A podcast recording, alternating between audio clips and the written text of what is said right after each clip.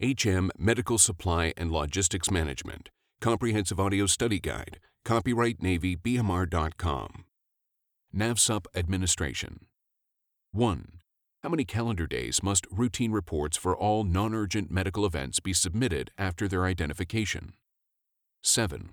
Urgent reports are required within 24 hours for some events as identified in Appendix C.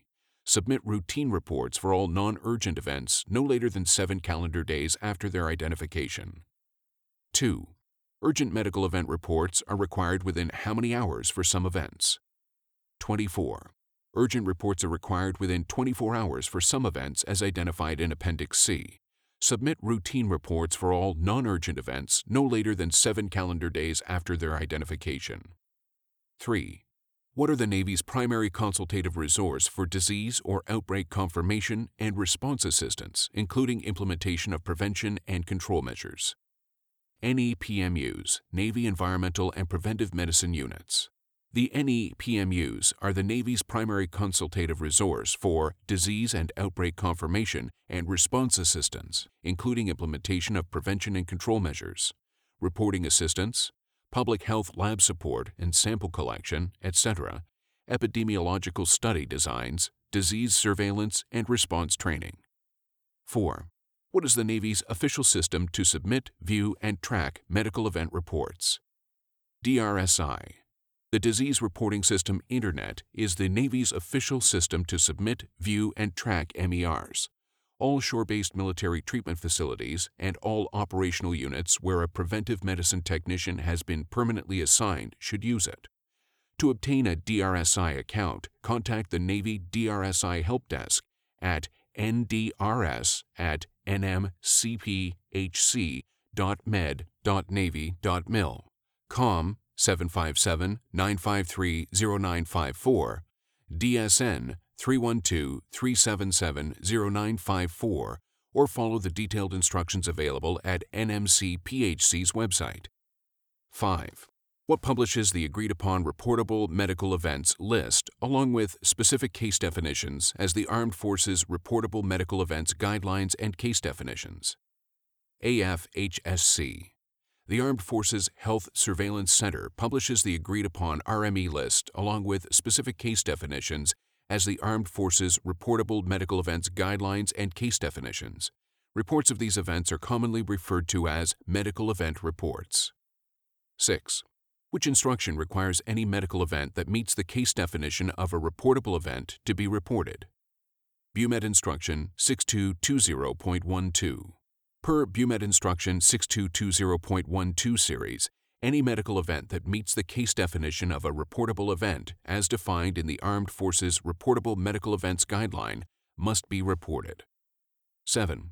Which program will be used to compile and submit manual reports of their unit's D and I information to the NMC PHC? Microsoft Excel. 8. Which reference defines medical surveillance? DoD Directive 6490.02 Echo.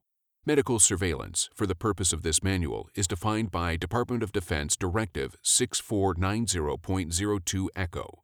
It includes the Navy Medical Department's efforts to capture and collect individual and population health status indicators, disease and injury data, and medical interventions such as immunizations, treatments, and medications to permit analysis, interpretation, and reporting of population based information. This is done to identify, characterize, and counter threats to the Navy population's health, well being, and performance. 9. Which type of events, usually disease or etiologic agent specific, may pose an inherent significant threat to public health and military operations? RME Reportable Medical Events RMEs are events usually disease or etiological agent specific, which may pose an inherent, significant threat to public health and military operations. They have the potential to affect large numbers of people, to be widely transmitted within a population, to have severe and or life-threatening clinical manifestations, and or to disrupt military training and deployment. In addition, actions exist to prevent or limit their occurrence. 10. Which type of surveillance involves monitoring the incidence of specific pre-diagnostic syndromes and injury occurring in specific populations to identify important clusters of disease or injury at the earliest time? Syndromic and categorical injury surveillance. Syndromic and categorical injury surveillance. This type of surveillance involves monitoring the incidence of specific pre-diagnostic syndromes and injuries occurring in specific populations to identify important clusters of disease or injury at the earliest time. Such events may be indicative of a biological weapon attack, a natural disease outbreak, or a force health protection breakdown. This surveillance is also known as disease and non-battle injury surveillance. New guidance refers to it simply as D&I surveillance. D&I surveillance is performed either electronically or manually, depending on a unit's ability to complete and transmit healthcare encounter records to central military health system data repositories. That concludes this topic. Thank you for listening. Test your knowledge online at NavyBMR.com.